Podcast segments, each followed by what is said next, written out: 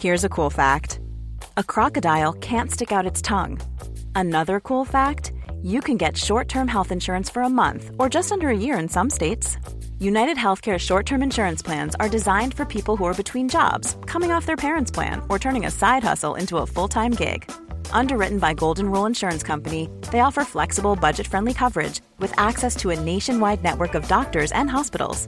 Get more cool facts about United Healthcare short term plans at uh1.com. Hey, it's Ryan Reynolds, and I'm here with Keith, co star of my upcoming film, If, only in theaters, May 17th. Do you want to tell people the big news? All right, I'll do it. Sign up now and you'll get unlimited for $15 a month in six months of Paramount Plus Essential Plan on us. Mintmobile.com slash switch. Upfront payment of $45 equivalent to $15 per month. Unlimited over 40 gigabytes per month. Face lower speeds. Videos at 480p. Active Mint customers by 531.24 get six months of Paramount Plus Essential Plan. Auto renews after six months. Offer ends May 31st, 2024. Separate Paramount Plus registration required. Terms and conditions apply if rated PG. I'm Sandra, and I'm just the professional your small business was looking for. But you didn't hire me because you didn't use LinkedIn jobs. LinkedIn has professionals you can't find anywhere else, including those who aren't actively looking for a new job but might be open to the perfect role, like me. In a given month, over 70% of LinkedIn users don't visit other leading job sites. So if you're not looking on LinkedIn, you'll miss out on great candidates like Sandra. Start hiring professionals like a professional. Post your free job on linkedin.com/people today. Welcome back to another episode of the How I Quit Alcohol podcast. For first time listeners, please be aware that not all of the conversations within this podcast are suitable for children. I'd also like to add a trigger warning that sometimes the conversations can get a little heavy. We may talk about things like sexual abuse, domestic violence, drug use, and alcohol use. And if you feel that that may trigger you, please do not tune in. Also, I'd like to add if you are a heavy daily drinker, please seek the help of a medical practitioner before quitting alcohol. This podcast comes to you from beautiful Bundjalung country. Please kick back and enjoy, grab yourself your favourite alcohol free bevy, and if you haven't already, do a gal a favour, please subscribe, rate, and review this podcast. This podcast is proudly brought to you by Monday Distillery. Monday Distillery is a new age beverage company revolutionising the way we look at having a night out with friends. They make sophisticated, non alcoholic beverages that are sugar free and full of social graces.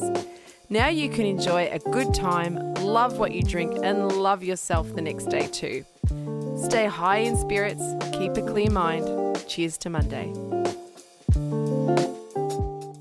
Are you sick of feeling controlled by alcohol? Do you want to drink less? Do you wake up on a Sunday morning feeling really anxious and full of regret? I'm Danni Carr, and welcome to my podcast, How I Quit Alcohol.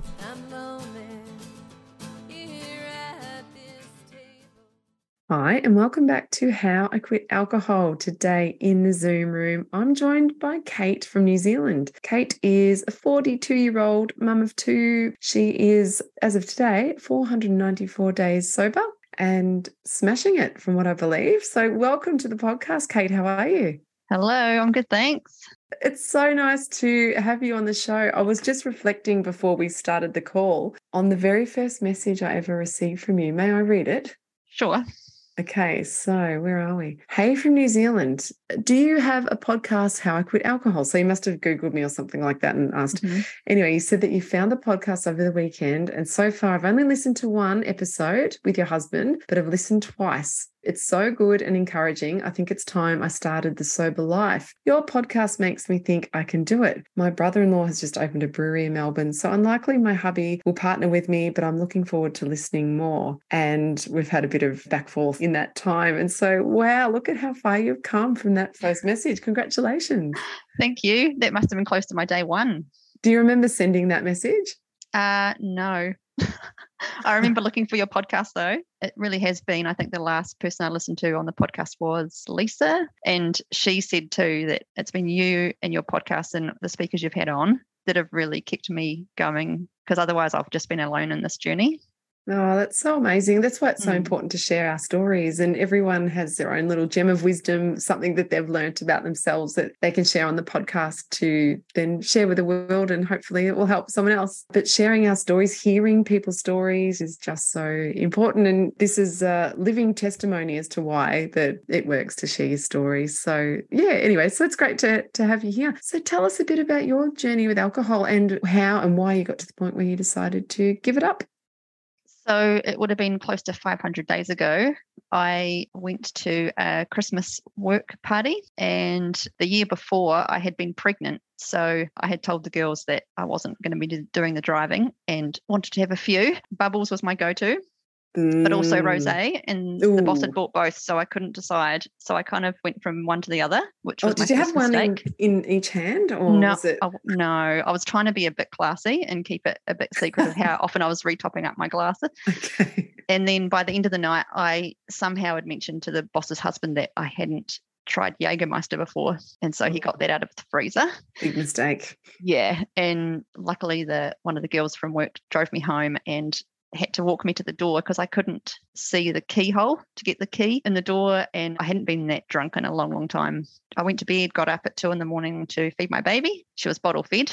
So, but yeah, I was still, yeah, I was still very drunk. So that was, yeah, the first thing. And then in the morning, my husband said to me, eight o'clock, he's like, all right, I've got to go. And he had somewhere to go. And I had totally forgotten. So I was home with both children Oof. on the couch, feeling sorry for myself, running to the toilet to be sick. I hadn't been that hungover in a long, long time. And my seven year old was asking all the questions Mum, why are you going to the toilet to be sick? And are you okay? And I just decided then this isn't the person I wanted to be. And this isn't the example that I want to set for my kids. And so that's really been my motivation. Had that been occurring a lot previously where you were having big blow? I know, obviously, with the pregnancies, obviously not. But was that a kind of recurring theme that you would go to a party or something and drink too much? Yeah, well, I, I never went to parties. I was really going out, but definitely drinking was this the norm. We had a Friday fizz was the thing. So I'd have a couple of bottles of bubbles on a Friday, which turned into every couple of days I'd crack a bottle. Any Mm. excuse if a friend came over, I'd suggest a bottle, and because it's bubbles, you have to finish it. And then through COVID, I think a lot of people's stories, yeah, through COVID, it just kind of became my best friend, really. Mm, And I really mm. loved who I was when I drank because I thought I was so much funnier. And I just, yeah, I just felt like the true me was there when I'd had a few drinks. That is so interesting where we think that that's our true personality, but often it's not. It's it's a fake version of ourselves, isn't it? What Yeah. did it give you? What did it do for your personality when you were drinking other than being funny? I think it, it really numbed out a lot of pain and hurt. I've had a, I mean, man, compared to other people, it, it's been nothing, but I've had a bit of a tough upbringing. My dad is a pastor, so I'm brought up in quite a strict Christian family. Drinking was a big no no. And so when I got to 18, like I was the first child out of four of us to start smoking and being a bit of the rebel and a bit of a black sheep. Mhm. Um, so when I got to 18 and was allowed to drink legally, I uh, I had no understanding of managing it. Like Yeah. I'd never learned how to manage alcohol. You know, when you have alcohol in the house and or you have chocolate in the house and people think, oh, you can't have the chocolate in the house because they're going to eat the whole thing. Like Mm. I used to be like that too. And then if you have it around all the time, you kind of learn to manage it because it's always there. It's not It's like I have to drink it all because it's going to go away. It's really interesting, this whole perspective, because I've had people from both schools of thought. So I've had people on the podcast whose parents let them drink moderately when they were younger, and they turned out to be binge drinkers or daily drinkers. They got the can't stops. And so they would blame also their parents being able to let them moderate. Yet I've also had people who didn't start until they were 18 or older because they've had a strict upbringing and had the exact same thing too. So in some ways, I think like doesn't make any difference whether we completely restrict it or we offer it to our kids. It's something I'm interested in because I've got or oh, one teenage daughter and one that will be there soon enough. And I mean, obviously in our household it's going to be no, but just such a tough one. I had Isabella Ferguson on. She's a, a coach and she specializes in dealing with teenagers. It's a really interesting conversation. And I guess people are going to do what they're going to do anyway. It's probably more to do with what it gives us. And talking about having pain, it kills me when I hear someone say, oh, my trauma wasn't that bad when people minimize their own trauma because whatever you went through, and I don't know what you went through, but for some reason it's caused some pain in you. And when we compare ourselves to other people and our trauma to other Mm. people, I feel sad when I hear that because I feel like everyone's trauma is their own and it doesn't matter what it is, but whatever was going on, what you made that mean about yourself is what's the bigger picture there, if that makes sense. So, yeah, that's something to watch in the future when we minimize minimize our stuff. Obviously, being aware of the fact that there is pain there and that you were drinking to numb that pain is really good to be able to have that insight into yourself. Has that helped you with your journey in sobriety? Just the fact that you've been able to recognize that there was pain there. big time for a long time. I'd say almost a year. I think I was a dry drunk, and I only had ever heard that term from your podcast. I didn't Mm, like I never had heard of it before, but mm, I didn't really act much different. Like I was still a bit of a grump. Like I thought I was the alcohol and the hangovers that made me a bit jady and a bit grumpy. But and then I was just turns out I'm just grumpy all the time. and um and but it, I Mm. think it was because I actually like I was still not facing stuff. Like I've I went straight to chocolate and mm. just like ate so much chocolate because that was my kind of go-to for a while. And it's like I replaced the alcohol with something else. yeah. And it's only been in the last probably couple of months that I've really started to face some stuff. Yeah. And look, and sometimes it takes the good years. I Mm. certainly hadn't faced any of my trauma stuff until a bit further down the track, only because I didn't know how to. I didn't know that was a thing. But for people listening, if you don't know what Kate's talking or what she's referring to, the dry drunk is when someone basically just stops drinking and doesn't do any of the internal work. And then they basically just stay the same, just minus the alcohol. So there's no, there hasn't been this kind of deeper spiritual work or perhaps some therapy or just that reflection to look back. And like you say, now you've been able to start to see it. And what a beautiful gift. Even if it does happen a year down the track, now it's like now the real work begins. And the liberation from the trauma is amazing. And I'll tell you a great book to read is uh, you might have already heard me mention it from the podcast. It's Pete Walker's book. It's called CPTSD, which stands for Complex Post Traumatic Stress Disorder from Surviving to Thriving. And sorry to everyone that's already heard this story, but my friend who's a beautiful trauma informed therapist said to me once, because I was doing exactly what you did before in a conversation, we were walking along and I was like, yeah, but my stuff was nothing. Like I, I didn't really have any trauma, blah, blah, blah. And she just said very gently to me, you need to read this book. and I read that book and every, I was just like, oh, wow, oh, wow, oh, wow. Oh, that's me. Oh, that's why I act like that. And I start to have this insight into myself. And so not to become the victim of my past, but more to be liberated from it, from the understanding and understanding how it shows up in our present. So I strongly recommend that book. And anyone who says, oh, my stuff wasn't that bad, you need to read this book. Yeah. yeah, growing up, my dad was the pastor, and so and there was four of us kids. We really didn't have a lot of money. We were kind of brought up in a bit of a scarcity environment. yeah. So, like for example, oh, I'm going to make everyone laugh with my accent, but when we used to buy fish and chips, mum and dad would just put it out on the floor in front of the lounge so we could watch telly, and it was just free for all. Like if you didn't eat fast, you didn't get enough. You'd miss out. Uh-huh. Yeah. And so I kind of learned, and I think that carried on for a long, long time. If I didn't guzzle my drinks, even just water, you'll miss out. And so I kind of had that, always had that mindset for a long, long time. Hmm Mm. That's really interesting. Ash has a bit of that as well because he's the eldest of five, and that was very much that same thing that they didn't have a lot of money as well, and so it was just like, Yeah. eat your food as quickly as you could before someone else would get it. Pretty much. Yeah, Yeah. And then my mum was diagnosed with breast cancer when I was four.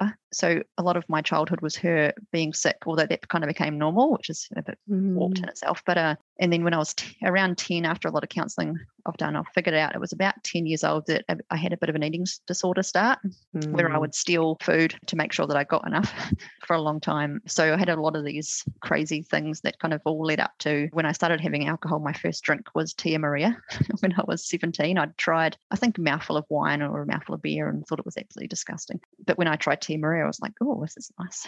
It just would numb me out and make me happy. I think that's what I loved. It just made me happy. Mm. Would you feel happy the next day after you'd woken up? Mm, Not very often. Yeah. No. So often that thing that we're looking for in the alcohol is, well, we're not getting it long term. It's a liar. Alcohol's a liar because it promises one thing, oh, to make Mm. me happy. But on the flip side of it, and when it becomes a problem, we're suddenly not very happy at all. Yeah, and I was just getting to a point where I, um, on that day zero, after being sick a lot, I got out my journal and wrote pros and cons. And Mhm. I had one pro, which is I love it, and I had four pages of cons. Oh wow. Do you have that? Do you have that on you?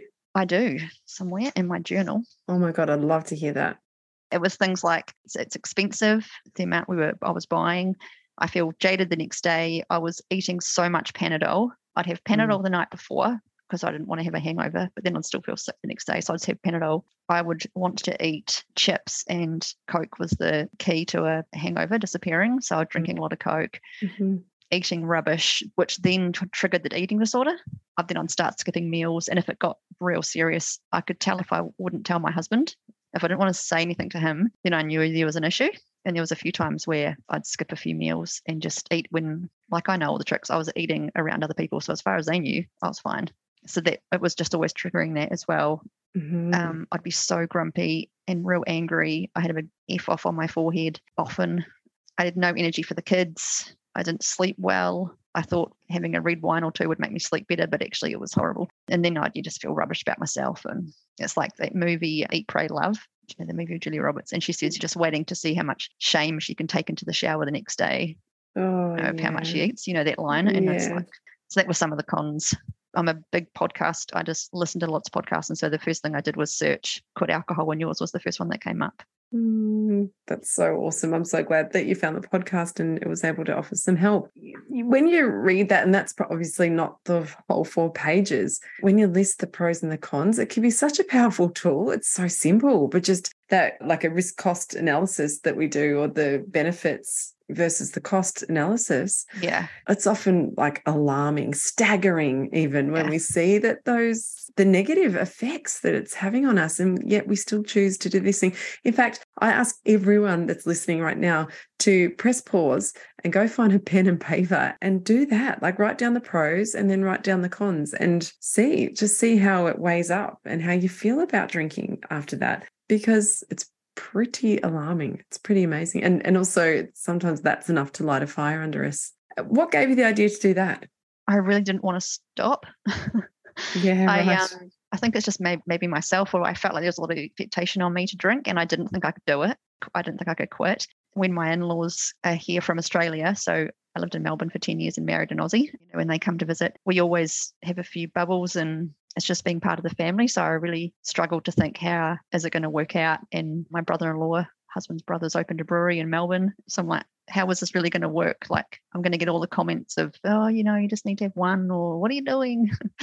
So I just mm-hmm. always assumed that I'd go back, but I didn't think I'd last this long, to be honest. Yeah, it's absolutely incredible. And oh, by the way, you should speak to them about doing a non-alcohol beer. I should because there's not that much there. And it's a great thing for business for people doing that kind of thing. But uh, I do digress. So tell me a bit about that last night. What was it about that night that made you think, no, that's it. I'm going to give this some time off for a bit? I think I had woken up with those feelings so often. Like every time I'd wake up thinking, oh, I'm not going to drink today. And then by four o'clock in the afternoon, I'm like, yeah, I'm done. It's one o'clock. And then the next day, I'm like, no, I'm not going to drink today. And I was just, I got to, I think that night was just, I mean, I drank more than I usually would, but I think I woke up just thinking, I something has to change. And I think when I'm- I was throwing up and my daughter seeing me, I think that's really, it was like a smack in the face and just being like, something has to change now. Like she's old enough. You know, when they're younger, you think, oh, that, that is little they don't see. But then all of a sudden it's like, oh, she's old enough to remember this. Mm-hmm. Does she remember it? I haven't asked her, but she's got a pretty good memory. So I bet she would. Yep. That's terrifying, isn't it? I'm sort of relying Yeah. on the fact that my kid's are pretty young, but Sunny does remind me of things from time to time. But Yeah. luckily, Aria, our little one, doesn't remember any of it. I just didn't want them to know, like, oh, yeah, well, mum, when she's angry, she has wine. When she's happy, she has wine. Like, wine's the answer. That's kind of what I felt like the message I was sending to them. Yeah. And that's exactly, and it's monkey see, monkey do. So we don't want our kids kind of mimicking that behavior. That's Mm. absolutely for sure. So tell me, how did you go about it other than listening to podcasts? What was some of the ways in which, or the tools that you used to get you through, particularly the early cravings? Uh, chocolate was a pretty big one. I had a good chat with my husband, and he was really understanding. I never once asked him to join my mission, and so that's been fine. And I'm actually one thing I hadn't mentioned before is I'm celiac, so I can't drink beer without being really sick. So that makes it really easy for him. He drinks craft beer and things, and, and I don't crave that at all. So it's been really easy. We've not stocked up on the bubbles at all. So we just don't have it in the fridge anymore. Mm-hmm. What happens if you're at a celebration or a work thing now and the bubbles come out? Do you feel tempted to do it, or how do you navigate those waters? Uh, I've been tempted a couple of times when my in-laws have come to visit and they'll get the bubbles out and I'm thinking, oh man, that'd be nice. But uh, soda and lime has become my go-to. And so I'll put that in a glass and just drink that. And I've found, especially husband and in-laws and things, they've been really respectful and not probably done what I would do and go, come on, you need to join us. And yeah, I think mm-hmm. I realized I was the instigator in a lot of times. Mm. I was mm. the one that was, come on, one more bottle. And yeah, we often find that too, don't we? That when we stop, we're like, oh my God, I was actually the driving force. And no one actually drinks that much when I'm not drinking. So, yeah. yeah. You know, you said that there was that perhaps the expectation of the in laws, or just that you felt probably that they didn't, but you felt this kind mm. of expectation to drink when they were around. How did you navigate that feeling that you had about that? Um, I think I listened to one of your podcasts earlier, and it, they someone had said that a craving doesn't actually last that long, mm-hmm. or like a tempt the temptation part. Yeah. And I think I'd already decided that I don't drink. I really didn't want to set my timer back to day zero again. Mm-hmm. Like I think I feel like I'm out to prove myself wrong, and so I just I got my lime and sodas, and I I drink lots of hot water. I'm a bit of a nana, so I'll just guzzle hot water and yeah, have a great night's sleep and wake up in the morning with the kids early and everyone else is feeling a bit jaded and I'm slightly smug. So yeah. so feels kind smug. of good. yeah, it's the best way to be. Absolutely. So what you're sort of saying is that you've replaced the bubbles. So you've given yourself the sort of bubbly water. You put some lime in it to give it some taste, and just drinking that down or guzzling, as you say, something else to kind of get you through. Sometimes that's just what we've got to do. Like pull out those sort of tools just to get me through today. Yeah. And then once you you're through that, and then the next day and you're waking up with the kids and you're feeling more alert and, and clear and not mm. shameful, that's a great point to then reflect well if i had have given in this is how i would have felt. Yeah. But i didn't give in and this is how i feel. Yeah and i had a friend say to me the other day why aren't you drinking? And i said i'm drinking plenty. I just haven't got any alcohol in my glass. Yes. You know like someone said to me that drinking zero was unhealthy and i said oh i'm not sure if i agree with that and i've had a few comments like that. It's been yeah quite tricky and one thing I think I've realized too from stopping alcohol was I've I don't know if I've lost a lot of friends, but I've realized I'm the instigator. I'm not inviting everybody around, and so all of a sudden it's like I just don't have the camaraderie or the friendships that I once had really that came with the bubbles. yeah. Oh, yeah. Totally. That's always a big eye opener for people. It's just like, oh, I didn't quite. Those friendships aren't quite as solid as what I thought they were. yeah. Which means for some people that might feel like, oh God, well that's really scary. But actually, it's. Mm, I think it's actually good when we realize that perhaps those relationships weren't what they thought they were. So maybe I could search for some more meaningful relationships, and that can take a bit of time. Mm. In relation to what you just said about someone saying that none is unhealthy, well, that's actually been proven to be completely untrue. And there was a podcast episode, just trying to think it was Dr. Peter Attia, I think it was with Huberman. And they were talking about the fact that there is no healthy dose of ethanol. There is no such thing as a healthy dose of ethanol. So basically, zero is healthy. It's the only way forward. So, people, what they were talking to is in relation to uh, a couple of glasses of red wine being advertised as being good for your health, but they've been able to disprove that now. And so, yeah, there is no healthy dose of ethanol. So, you can always throw that one back at them. Yeah. And I think there's just been so many benefits that I'm just not interested in going back at all. Like, I have so much more energy. My skin is clearer. Like, I lost like five kilo, like straight away I had a lot of friends saying to me, What have you done? Like, you're losing all this weight. And I said, I'm not doing anything different except for not quitting alcohol. They're like, Oh, I couldn't do that. I'm like, Well, you actually could. It's incredible what we're able to do when we put our mind to it. And yeah, we can do. It's interesting too when people say, I can't do, I couldn't do that. Oh, I, no, I, I was that. always like that. I was like, oh no, I, no, I never give up alcohol. It's my one thing. Because I was, I'm celiac too. So I'm like, I already have to give up so much. Mm. I'm not going to give mm. up that too. But yeah. I feel so much better. Yeah, and we're actually giving ourselves something. We're not giving up anything other than something that gives us four pages of cons. That's right. negatives. I'm giving yep. up four pages of negatives. Thank you very mm. much. So, yes.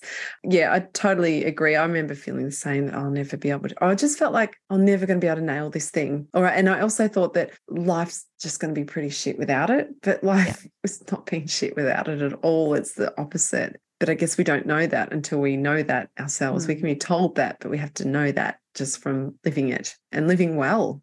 When you first started, what had you set out for? Was it that's it forever, or was it just a certain amount of time that you were thinking that you'd do this for? Uh, I thought maybe initially a couple of months, but then when I listened to your podcast, I because I started at episode one, so I'm still not up to the res- most recent episode. It was you and Ash and talking about the 12 you'd given up for 12 months, mm-hmm. and so I thought, oh, I'll aim for that, but I'm not going to tell. I didn't want to tell anybody because then I'll have people say, ah, oh, you can't do that, don't do that. So I thought if I can get through Christmas and the New Year, and then we'll see how we go. And I think there was just so many benefits within a couple of months. Like I was just feeling better. I was waking up in the mornings and not spending all my money on Panadol and I saving money on all the alcohol. Mm. Like I was just feeling better. And I was like, there's just so many benefits. Like until you've actually quit for a few months and experienced it, you don't really know mm-hmm. how good it can be. That's right. You know, absolutely. Yeah. Also, can I just add that you might have been dodging a bullet from all the Panadol? I've got a family member who ended up with kidney cancer. He was gobbling Panadol because he had a bad neck quite a lot every day and ended up with a tumor on his kidney, which they could sort of, I don't know if they knew 100% it was from the Panadol, but they thought that was the thinking that a lot of it was to do with the amount of Panadol that he was consuming. So, wow. Yeah, you may have dodged a bullet there. Mm. So, it's great. I, I, I do agree. The twelve month is great. Obviously, it's always still day by day, but having that goal, a decent chunky goal that you can go right, definitely needs to do. I think you definitely need to do more than a month. I think six yeah. weeks is good for everything to resettle, or your, uh, I guess, your sleep to resettle, your dopamine to resettle, and then perhaps mm. start some deeper work. But I love a good chunk. I love a good 12 months because I think that really gives you that space to then see, okay, and yeah. a year's not that long. A year, gosh, we can do a year, surely. I really didn't think I could do it though. I was thinking, oh, because mm-hmm. I love it mm-hmm. too much. I was like, I love this too much. I can't not. But it's been great. It's actually quite normal to not drink. I didn't realize too how many people don't. Yeah. Yeah. It's amazing. Talk to me a little bit about you said that the alcohol was numbing for you. Before you had decided to kind of look into some of the trauma stuff that may have been sitting there in that first 12 months, when emotional pain would show up, how were you dealing with that then without the alcohol? I don't know if I was dealing with it. Like I was going to the chocolate, and then one thing I've only noticed probably really recently. So I listen to podcasts through the night sometimes when I can't sleep, but I will always have noise on, mm-hmm. always the mm-hmm. radio. In the mornings, I listen to the news and the TV. And I've realized, yeah, only recently how the noise is keeping my brain occupied so I don't have to think. Mm-hmm. So I'm yeah. just starting to turn the radio off in the car, not have the news going in the mornings and, and learn to sit quietly. I haven't just learned to sit quietly yes. for a long, long time. Yeah, yeah, yeah, absolutely. Well done for recognizing that. Yeah, and, it's been tricky. Yeah. And obviously, I talk about this on the podcast a lot, but cutting news out is really important for our mental health because of all the negative imaging. Oh, so negative. Yeah. Yeah. And just the obviously the messaging is so full of negativity. And I mm. cannot stand to be around the news. And I used to be the same, get up and turn it on straight away. Oh, actually, even before we quit booze, we'd stopped with the news. But yeah, the news, I'd say for people, that's a good one to cut out and replace it with a gratitude practice in the morning, even if it's only two minutes of gratitude, is going to be better than half an hour of listening to negative messaging from the news. And I will argue this till my dying day that I still hear what I need to hear. I knew that there was a pandemic. I knew about the floods in our area, even though I don't listen to the news. Go figure. So it doesn't make us naive. I know about big world events, but I don't hear it from Channel 7. So recognizing, am I just kind of filling my mind with something else or am I finding distraction in something else? Even like you said with the chocolate, yeah, uh, that's a surefire sign that there's something going on and that there's something that needs to be probably delved into because that dry drunk thing that we talked about at the start, if we don't get to our deeper stuff, we just replace one addiction with the other. So then it's and that's time. really what I've been doing. Yeah. And look, by all means, I think if you've got to use chocolate to get yourself through the first little while, absolutely, even the first year. But at some point, it's time to put the chocolate down and then start addressing the underlying issues that might be there. And obviously, when we're using food, particularly, or even when you mentioned guzzling the hot water, it's really a, a suppression. You know, you think about mm. pushing mm. things down. So yeah, I remember a few of your podcasts you've talked about there was one group you had and there was a lady that had quit sugar at the mm. same time mm, as alcohol mm-hmm. and your whole group decided to do that too. And I just yeah. thought I remember listening to that thinking, you guys are all absolute champions. I don't, I don't know if I could have done that.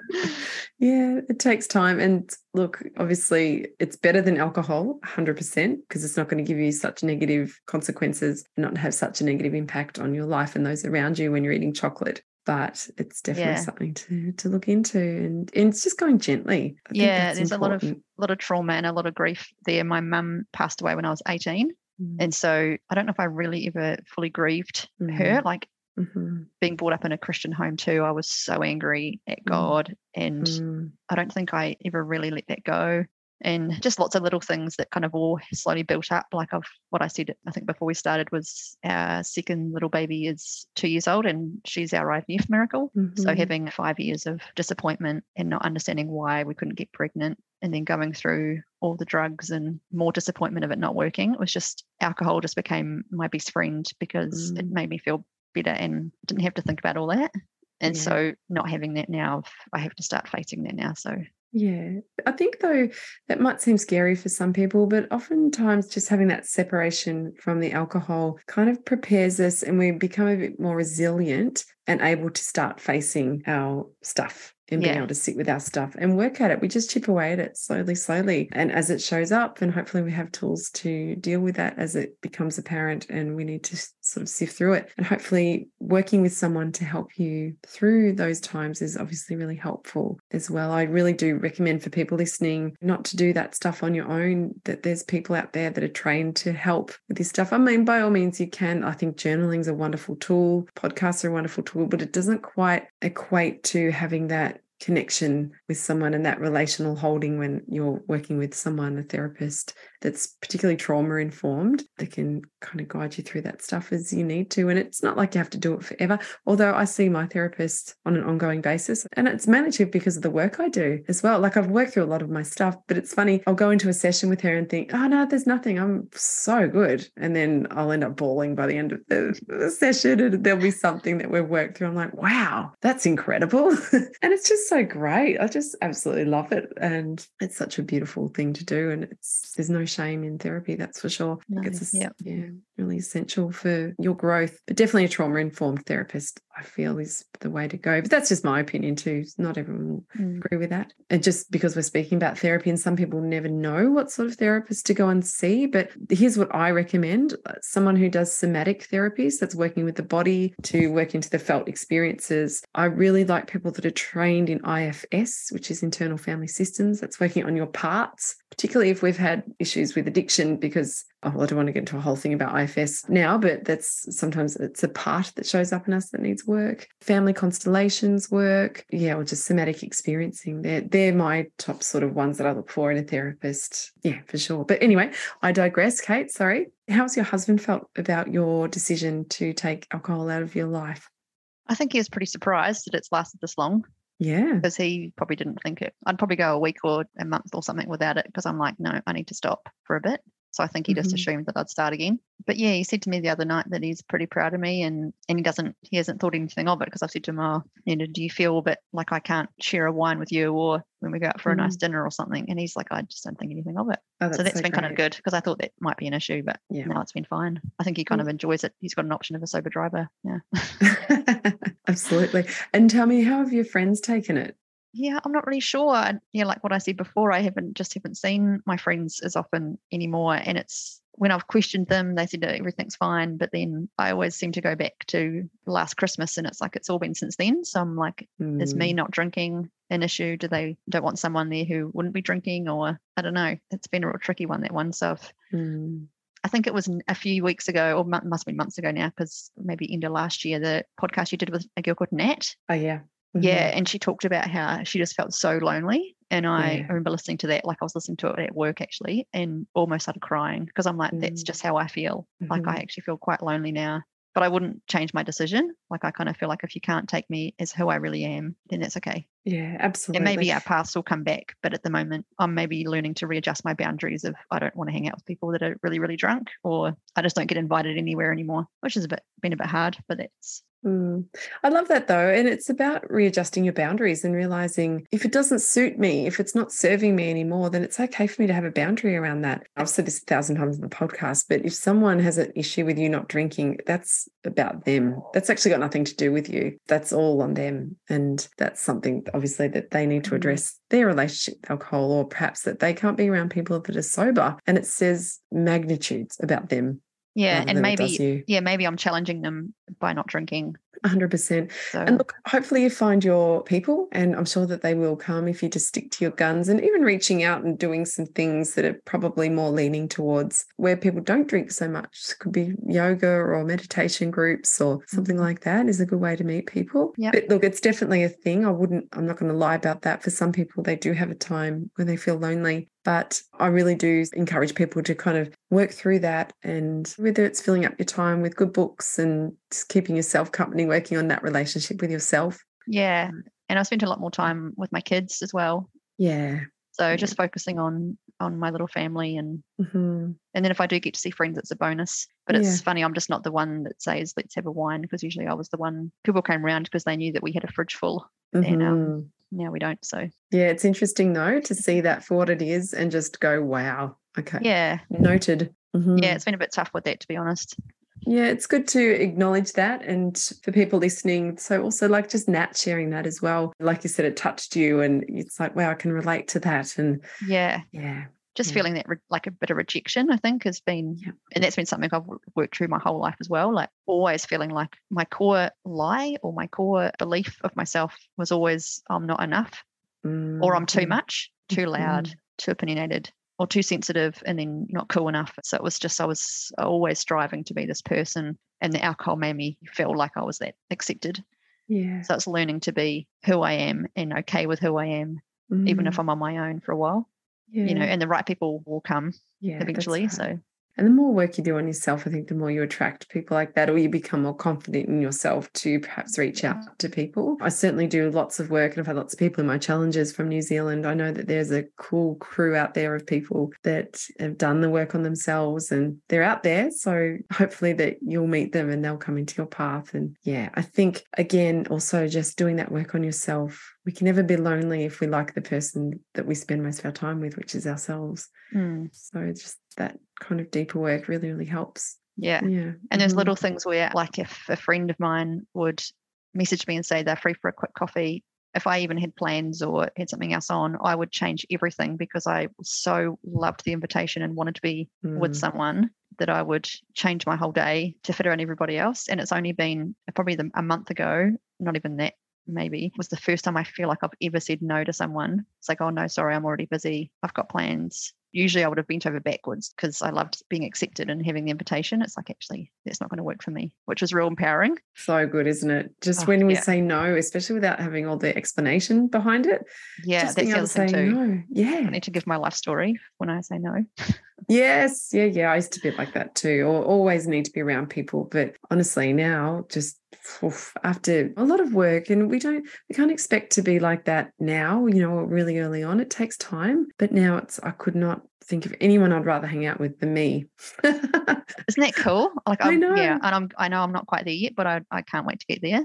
Yeah, and I'm sure you will. Absolutely. I think boundaries is such a great place to start working on those and realizing, yeah, what do I want in my life? What will I and won't I tolerate? And just having that very strong boundary around yourself and your sobriety because it's so important. Our sobriety is such a precious gift that if we can have a good, strong boundary around it, then that can't be transgressed by anything. And we want to keep it safe and we keep ourselves safe. We learn to trust ourselves more when we can have strong boundaries. We're like, actually, I'm the one that's going to protect me, no one else. Yeah.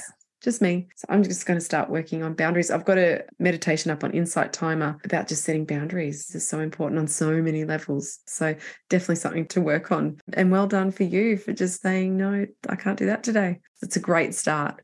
Yeah, I feel like I'm just kind of getting to know the real me, which is ridiculous at 42, right? But Isn't that beautiful though? Just getting to know the real you. Mm. Absolutely gorgeous. Amazing, Kate. I'd love to catch up again in another year's time to see where you're at and seeing if you've met your people and, and how the inner work is going and, and unpacking that because we're all a work in progress. yeah, And it's great to see the progress of people as they continue the path and continue to grow. So, firstly, congratulations on how far you've come from that first message you sent me.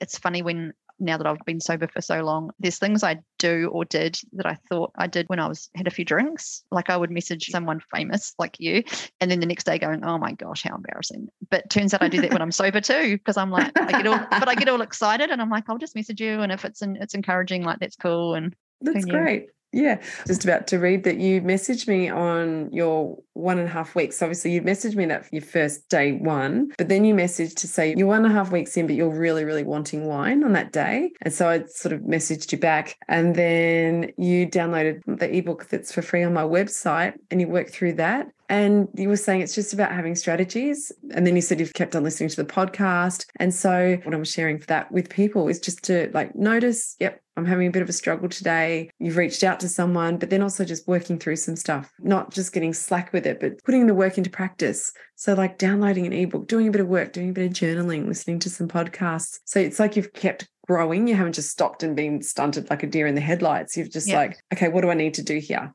And then you're kind of leaning into that stuff. It's so fantastic. I mean, that's great. And I think when I've listened to the podcast a lot, what I've got out of it is that I'm not alone. Yes. You know, there's, there's so many people that have similar journeys or people are so encouraging. So I feel mm. like when I listen, I'm listening to a friend. yeah, absolutely. And we are all friends in this this community because we're all doing it. We're all experiencing the same or have experienced or in the middle of experiencing similar things. And so it's just like this big, beautiful community of people that are on the same wavelength and mm. like-minded. And we're all here to help each other. I don't think anyone's higher up than anyone else. We're all even, we're all equal and we're all just trying to be well and be happy and live our best lives. So yeah, I love it. Yeah, I think so. Mm-hmm. I, I, love it too. I absolutely love it. Well, Kate, thank you so much for sharing your story and for being brave enough to share. And I know you wanted to postpone today because you're feeling nervous, and I'm so glad you did it. Thank you for having me. You did it. And also, too, it's all about challenging yourself to yeah. do something outside the box and share. And and just there's something about sharing and being honest. It just makes us feel good. And I'm, yeah. I've no doubt you'll have inspired someone else today as well. Yeah, and I wasn't sure, yeah, if my story would inspire anyone, but even if there's one person out there, and it's exciting now to be a part of the How I Quit Alcohol story as well, which is really cool. Yeah, I love that. I love it. It's just this beautiful tapestry of all these beautiful stories and these beautiful humans, mm. and everyone is so different yet so the same. So thank you so much. I really appreciate you coming on, and just congratulations. Thank you so much for having me. Amazing. Thank you. See ya.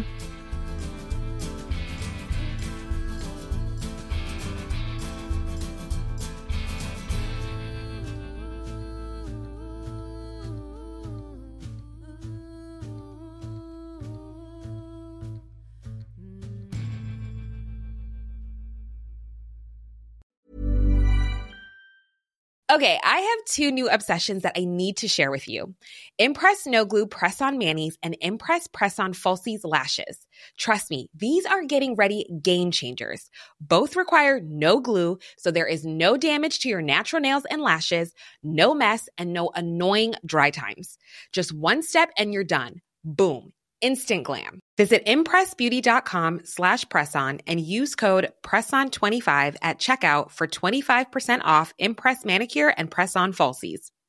Even when we're on a budget, we still deserve nice things. Quince is a place to scoop up stunning high-end goods for 50 to 80% less than similar brands. They have buttery soft cashmere sweaters starting at $50, luxurious Italian leather bags, and so much more. Plus, Quince only works with factories that use safe, ethical, and responsible manufacturing. Get the high-end goods you'll love without the high price tag with Quince. Go to quince.com/style for free shipping and 365-day returns.